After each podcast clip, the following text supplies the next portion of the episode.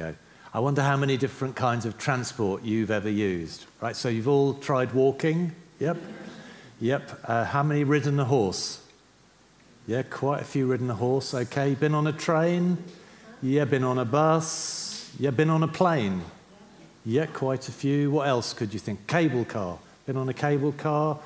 Been on a sleigh, sledge, anything like that? Yep, quite a few. Anything else? Helicopter, did somebody say? yeah, I've been on a helicopter actually. Yeah, a few of us. Okay. Anything else? Seaplane. Okay. Cruise ship. Oh, yeah. Ferry. Anybody ferry? Sailing. Kayak. Anyone been in kayak? Canoe? Parachute. Yeah, I'm not trying that. Pleasure boat. Okay, yeah. Sorry, I couldn't hear. Glider. Yes, actually, I've been in a glider too. That's a good one, yeah. I was so sick. yeah, that was not good. Um, so, lots, is there something else? Tractor. You'd be, my grandson would be dead jealous. So, this last week, Elspeth and I got away to Malham, right? We drove there, as it happens. And uh, yeah, that's the cove, yep. Parked at the, uh, in Malham and walked some of the Pennine Way. And actually, we found the campsite where um, we'd stayed. I think this would be about 1979. It's before most of you were born, I realise. And uh, our very first visit to Malham and we went with a couple of other friends and we hitchhiked there from Durham. And uh, hitchhiking, how many of you have ever done hitchhiking? Yeah, there's a few. It's not, you hardly ever see it these days, do you? If you've watched that Race Across the World show, they do hitchhiking there. Um, I used to hitchhike a, a fair amount. It's a really interesting way to travel.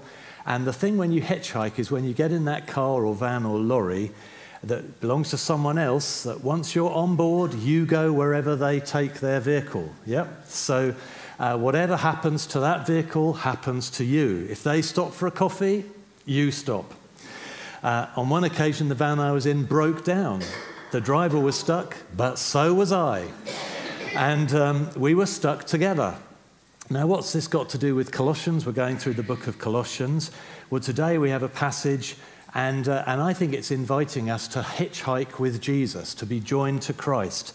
And uh, to be joined with him is a really, really good decision in life. There's lots of other things we can use. We're journeying through life. Walking's quite hard. It's sometimes great to hitch a lift, isn't it? And we can hitch a lift with some good things and some bad things. We might hitch a lift with drugs or illegal drugs or, or with therapy or with getting a career or with. Um, alcohol, or you might hitch a lift with all kinds of stuff that could be good or bad. But one thing I want to say is Jesus Christ is coming along and he's saying, Hitch a lift with me, come with me, and I will do you good. And I want to recommend that because today Christ is also inviting, as he is every day, every single one of us to say, Yes, I want to go with you, Jesus.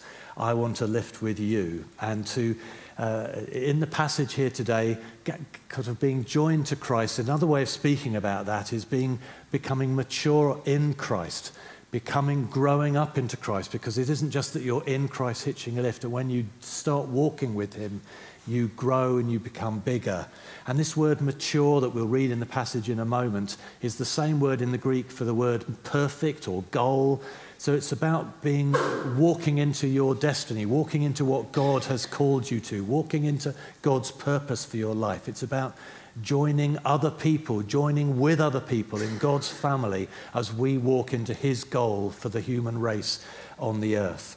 And so I want to draw out four things from the passage, four ways in which we become mature by being joined with Christ, and that's about being joined to Christ's cross, joined to Christ, joined to Christ's cause, joined to Christ's church.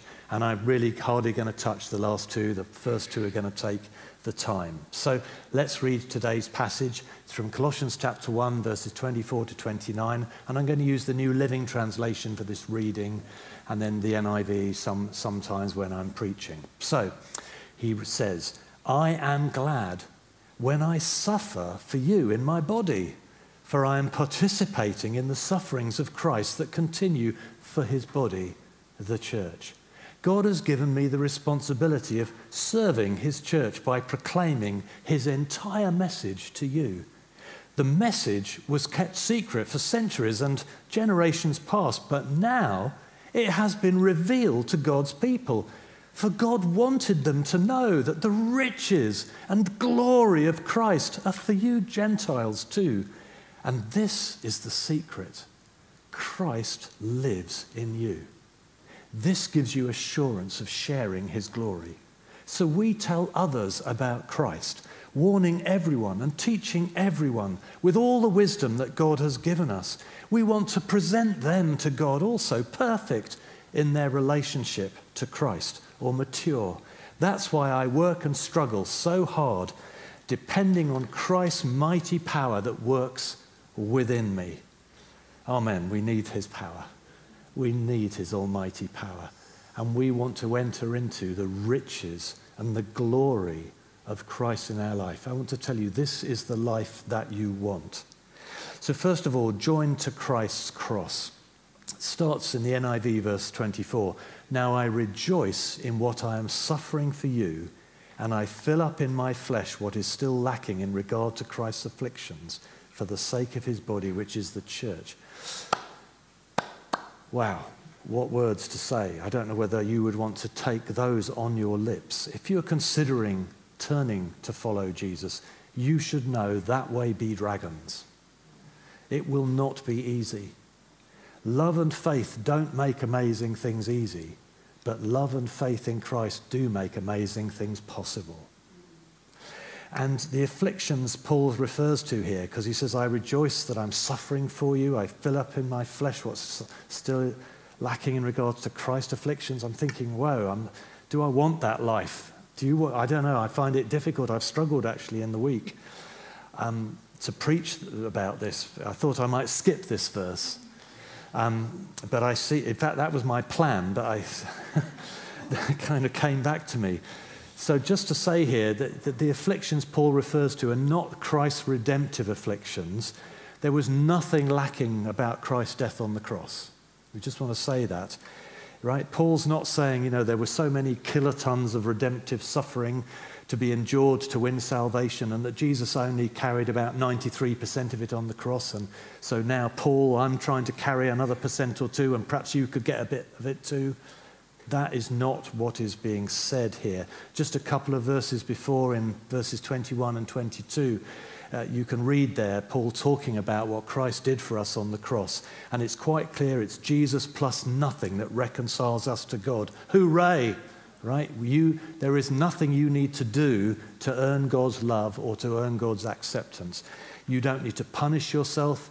You don't need to do there's some religious, some Christian religions where people hurt themselves or wear uh, kind of sackcloth. you know, they used to do that in the medieval times. They'd wear sackcloth uh, and wear it for years at a time without washing it. It'd be filled with lice and all the rest. It would be itchy and uncomfortable. And they thought they needed to do this to punish themselves. Dear friends, we absolutely do not have to do that. And if we try to do such things, we are insulting the sacrifice of Christ and saying it was not good enough.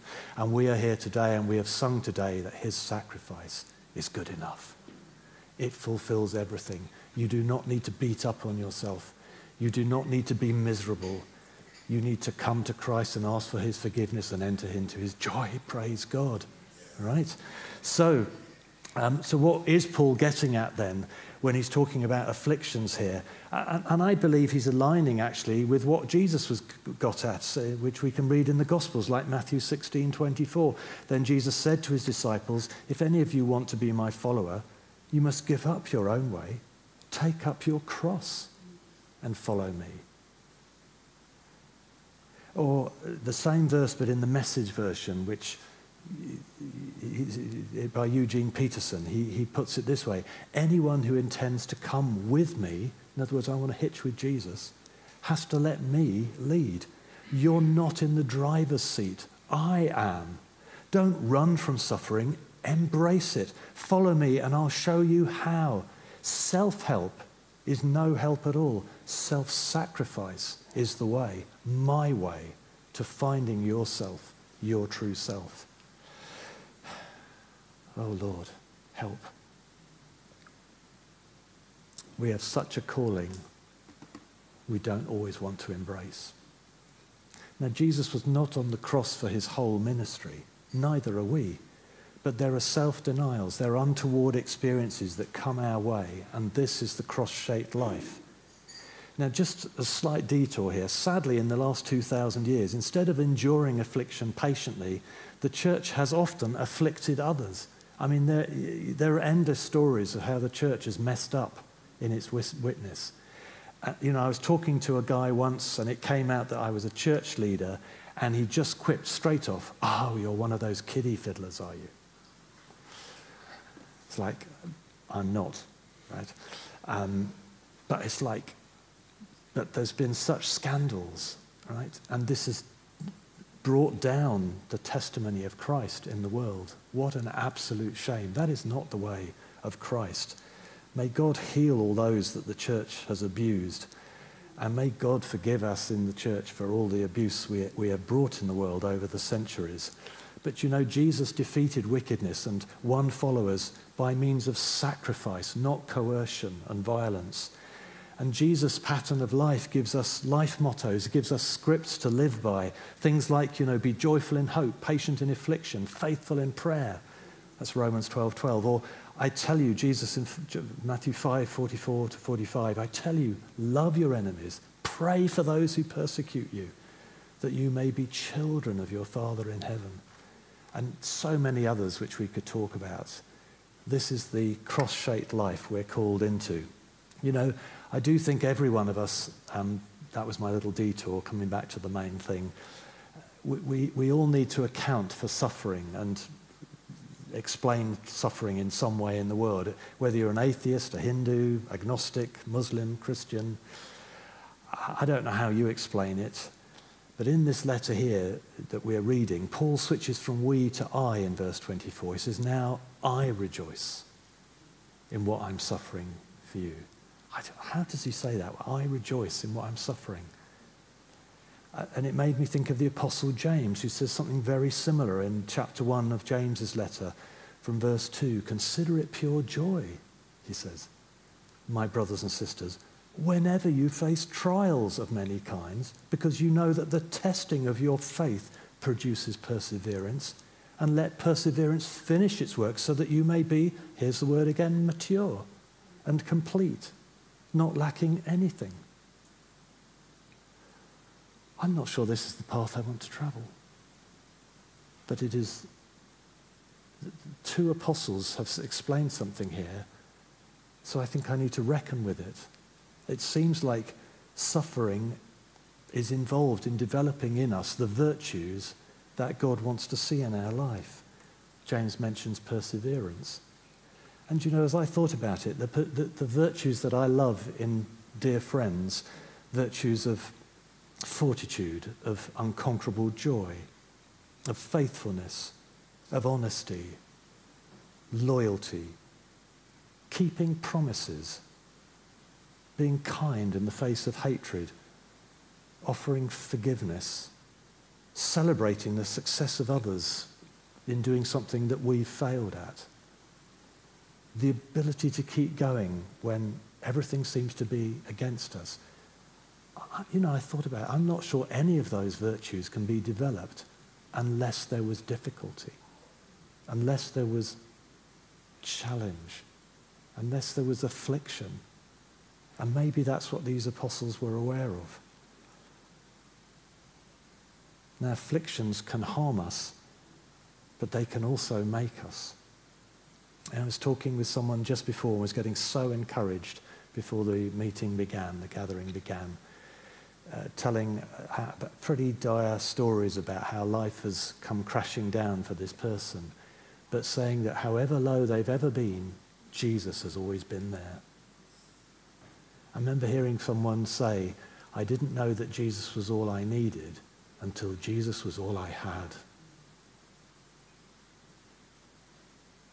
I'm not saying he takes us to that place often or always, but you need to know that Jesus is all you need. And the person told me the story that they'd just recently, they were in this place where they really needed £1,800 and they didn't know where it was going to come from, but they were trusting God and they felt God prompt them to phone the tax office. They phoned at the taxman, gave their, you know, unique tax reference, whatever it is, and the taxman said, oh, we owe you some money. We owe you £1,800. And, and you can say, oh, it's just coincidence. Really? No, that's God.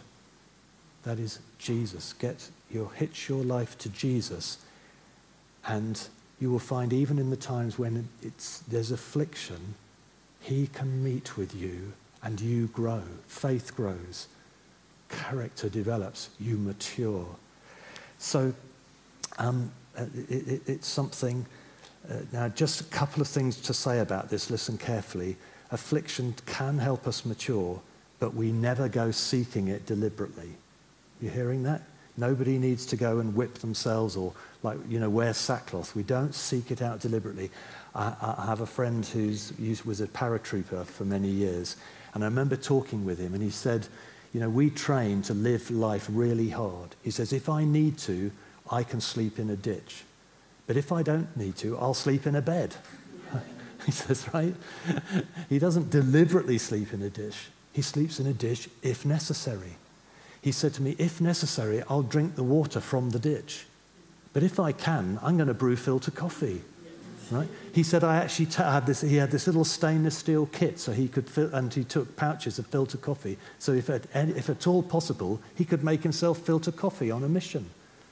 Right? Christians don't try, right? We don't deliberately try to get afflicted. But when it comes, we've learned to be content, whether with much or with little. That's what Paul said in, a, in another letter. And second, uh, we Christians are called to relieve other people's sufferings and afflictions. We never take it upon ourselves to visit afflictions on others, thinking, oh, that'll be for their own good. That will help mature them. That is not what we do. What a hateful attitude that would be. Um, so we're joined to Christ's cross. Just to, one, James 1 2 to 4 in the New Living Translation to wrap this section. Dear brothers and sisters, when troubles of any kind come your way, consider it an opportunity for great joy. For you know that when your faith is tested, your endurance has a chance to grow. So let it grow. For when your endurance is fully developed, you will be perfect and complete. This word mature, needing nothing. So, secondly, be joined to Christ. The passage talks about this. It says, I've be, uh, NIV, I've become its, that's the church's servant, by the commission God gave me to present to you the word of God in its fullness. The mystery that has been kept hidden for ages and generations, but is now disclosed to the Lord's people. The saints is the, the holy ones is the word there. To them God has chosen to make known among the Gentiles the glorious riches of this mystery, which is Christ in you, the hope of glory. This word mystery is an interesting one, isn't it? There are, uh, still today, there are, um, it's very common for there to be um, you know, you think of the Make America Great Again and the QAnon conspiracy theories, the kind of secret knowledge, or Putin's propaganda that Ukraine is governed by Nazis.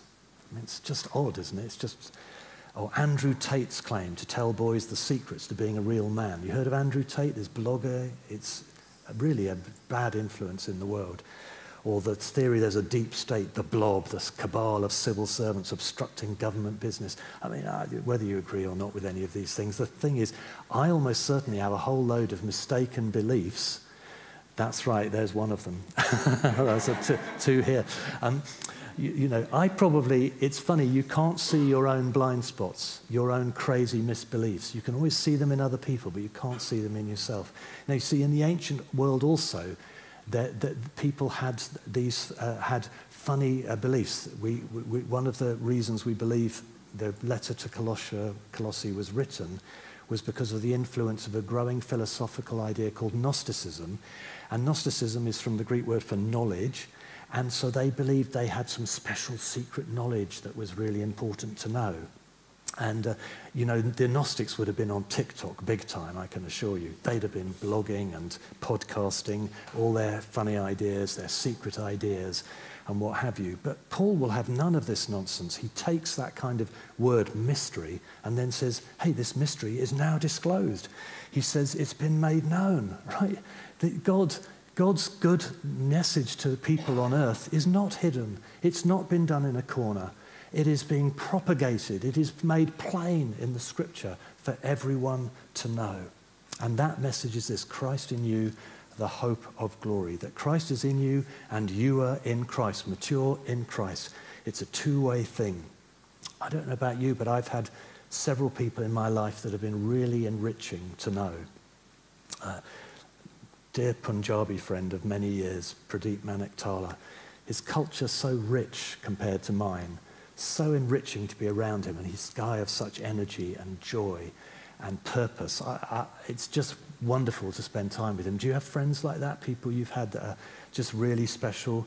Do you know Jesus is par excellence? Because Pradeep has his faults as well. But Jesus, you won't find any faults in.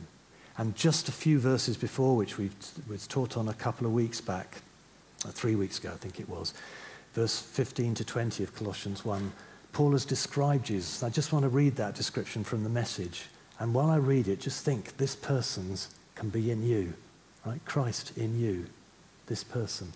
We look at this Son, Jesus, and see the God who cannot be seen. We look at this Son and see God's original purpose in everything created. For everything, absolutely everything, above and below, visible and invisible, rank after rank after rank of angels, Everything got started in him and finds its purpose in him. He was there before any of it came into existence and holds it all together right up to this moment. And when it comes to the church, he organizes and holds it together like a head does a body. Verse 18 onwards, he was supreme in the beginning and leading the resurrection parade, he's supreme in the end. From beginning to end, He's there, towering far above everything, everyone. So spacious is He, so expansive that everything of God finds its proper place in Him without crowding. Not only that, but all the broken and dislocated pieces of the universe, people and things, animals and atoms, get properly fixed and fit together in vibrant harmonies all because of his death, his blood that poured from the cross. Oh, yes. Do you know him? Is he in you? This is the person who lives in you. How wonderful is that? So when you turn to Christ and have Christ in you, secondly, you are in Christ. So he's in us and we're in him. It's, it's, it's, it's wonderful. What does it mean? It means everything that's true about Jesus is all of tr- also true of us. Where he goes, you go. What has happened to him has happened to you. You know, when you land after a flight, have you ever heard them saying something like this? Uh, take care when you open the overhead lockers because the bags might have moved during the flight. Have you ever heard them say, say that? And, uh, and I always say to Elspeth, she's really fed up of this. I, I whisper to her, I whisper to her, I hope my bags have moved or else they're still back at Leeds Bradford Airport. You see? And she goes, uh-huh, because I say it every time. It's like, it's a broken record. But you see, everything that goes in the plane ends up where the plane goes. If you're in Christ, you have experienced what Christ says. And this is, uh, this is be preached on in a week or two's time, so I don't want to preach at length on it. But in Colossians 2, Paul and Timothy describe what has happened to us because we are joined to Christ. So from verse 9 of chapter 2, for in Christ lives all the fullness of God in bodily form. This is the one who lives inside you. So you also are complete through your union with Christ, who is the head over every ruler and authority. Verse 11, when you come to Christ, you were circumcised, not by a physical procedure. Christ performed a spiritual circumcision, the cutting away of your sinful nature. Verse 12, for you were buried with Christ when you were baptized, and with him you were raised to new life because you trusted the mighty power of God who raised Christ from the dead. You were dead because of your sins, and because of your sinful nature was not yet cut away. Then God made you alive with Christ, for he forgave all our sins. Because we're in Christ, you are now dead. Right? You are dead to all those things that were charged against you. You're dead to having to sin. You are dead to everything of the past, and you are alive to Christ. These are wonderful truths to be enjoyed. Paul writes something very similar in Romans chapter 6, and he starts there by saying, Don't you know? This is something we really need to know. Don't you know that you have been crucified with Christ and you're now alive in him?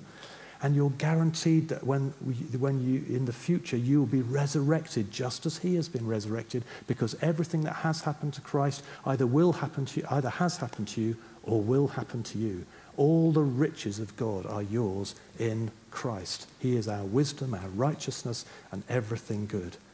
And in that Romans 6 passage, Paul finishes by saying, You should also consider, it's an accounting word, count, reckon yourselves to be dead to the power of sin and alive to God through Christ Jesus. I don't know if you use a banking app at all on your phone, and, you, and maybe it's towards the end of the month, the money's, you know, the. Um, you've got to the end of the month and the money hasn't got to the end of the month, and you're looking uh, to see whether the benefits have come in or your pay, and the money pops up, sort of thing. Most of us probably don't. It can be a very good thing actually to just work on cash because it's so visible. But most of us, it just we see the numbers there and we think, yeah, it's there. We count it to be there. We are to count ourselves to be dead in Christ. Count yourselves to be dead, but then alive in Christ. The old you is now dead. There is a new you. You've been born again. How are you to get Christ in you? Well, just ask Him. When I did, I didn't particularly feel anything, but actually, I realized then a few weeks later, goodness, I'm different. It's changed. I have changed. Other people have an amazing emotional experience. Well, God bless them that. It can be one or the other. But just ask Him, and God promises that anyone who comes to Him, He'll never turn away. So ask Him to come into your life. So, moving along, we are going to consider just very briefly the other two points. Um, actually, look, I'll just tell you the story about Blaise Pascal. He's a very famous mathematician who died in 1662. And, and uh, he was running from God until he was 31 years old. But then on November the 23rd, 1654, at 10.30 p.m., he met God and he had a very dramatic meeting with God. He was profoundly and unshakably converted to Christ. And he wrote down his experience on a piece of parchment and he sewed it into his coat. Because in those days, if you had a coat, that was the only coat you had, and you had it all your life. And you probably left it to your, you know, your descendants. And when he died, they found this parchment sewed into his coat. And it said this Year of Grace 1654, Monday, 23rd of November, Feast of St. Clement, from about half past ten at night to about half an hour after midnight, fire. God of Abraham, God of Isaac, God of Jacob, not of philosophers and scholars, certitude, heartfelt joy, peace, God of Jesus Christ, God of Jesus Christ, my God and your God, joy, joy, joy, tears of joy, Jesus Christ, Jesus Christ, may I never be separated from him. Now, sometimes that sort of experience happens right at the beginning as we turn to Christ, but sometimes it comes later on, and some of us aren't that kind of feeling type. But God bless you. Whether you feel anything or not, be joined, see to, jo- to Christ's cause. Um, just to say, I think trials and troubles, you know, are not the worst thing in life.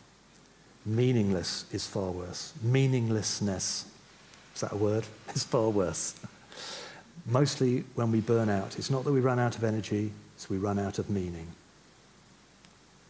You know, if you don't become a Christian, it's not like your life will be free of afflictions, but it will be emptier of meaning and purpose. So Paul reminds himself yes, I've been called, I've got a commission, I have a stewardship from God for the church. And then, second, the, the next one, the fourth point, joined to Christ's church. I think it's. Uh, I, think the family of God is absolutely wonderful. Even though bad things happen in the church, I would rather be in the household of God than spend many years elsewhere. It's a good place to be. And I think the Oak Church is a good place to be. I think it's a lovely tree with lots of rich fruits. And um, so I have some, some takeout, some follow up to suggest to you. Um, so the first one is if, if, if you have never done this before, please today will you ask Jesus into your life? Will you ask for Christ in you and say, I want to be in Christ? Please do that today. And you might say, I'm not quite sure how to do that. Well, come and ask me after. I could introduce you to somebody and we can show you. Or how about signing up for the Alpha course starting tomorrow night, or there's one on Thursday morning, is it? So they're literally starting. Alpha course is a fantastic introduction to Christianity used by all kinds of churches across the world.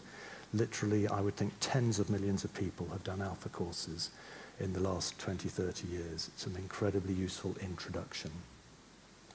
My next suggestion for, for, for, for, for you is this. Um, because we have many afflictions in life, and so it's the next slide, thank you, Tom, which is to create a kind of chart of your life showing the ups and downs. I've, I'll give an example here, I just did a quick drawing. So you kind of do, the, the, the cross line is the t- the, your life up to now from when you were born, and then um, positive, if it's above the line, it's a positive experience. If it's below the line, it was an unpleasant experience. And for this one, I've decided being born was positive, right? People don't always feel that actually, but you know, I did that. So, and then so you can mark this up and down. Actually, a lot of life is probably more or less in the middle, but then occasional spikes up or down. Yeah. But it can be really good to sit down and do something like this. What are the ups and downs, and how did God shape me in the downs? What did I learn? What was it that happened? Got divorced, had a miscarriage, got, got, got fired from my job. All kinds of stuff can happen. And there can be positive things, you know, birth of first child, or, you know, got to sing at the coronation. Somebody did, didn't they? Stuff like this, yeah? But just log what these things happen and what you learn. See how you've been growing through these life experiences. Yeah? It's just an exercise to do, to do on your own. I'm not saying do it right now. Next, um, because I think Christ's body, to be in Christ is to be in Christ's body, and we are his body. Christ has been willing to have his name put on us. We're called Christians little Christs. Why on earth he agreed to that, I just can't think. But he did. So here's a suggestion. Use your Bible app or, your concordance. You know what a concordance is? It's a paper book that lists all the words in the Bible. You can find them. Find all the phrases in the New Testament where it says one another. It says things like bear with one another, forgive one another. Find all, there's about dozens or so of them. Find all of those and then maybe pick one a week and say, I'm going to really go after that one. And let's be a blessing. Let's be in the body, joined to the body. Let's make it a richer experience. Let's take up our cross in that way. And then uh, my, the last thing is um, why don't we this week try every day to say to ourselves, I am in Christ. Christ is in me. Right? I am in Christ, Christ is in me. I am dead to sin, I am alive to Christ. I am dead to sin, I am alive to Christ. You don't have to hitchhike with drugs or alcohol. You don't have to hitchhike with pornography. You don't have to hitchhike with all the, the rubbish in your life. The, um, yep, you can hitchhike with Jesus. I, I'm dead to sin, I'm alive to Christ. Amen and amen. Would the band like to come up? And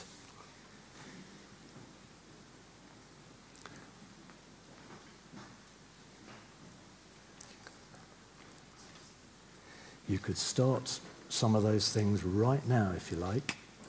But otherwise, I invite you to stand.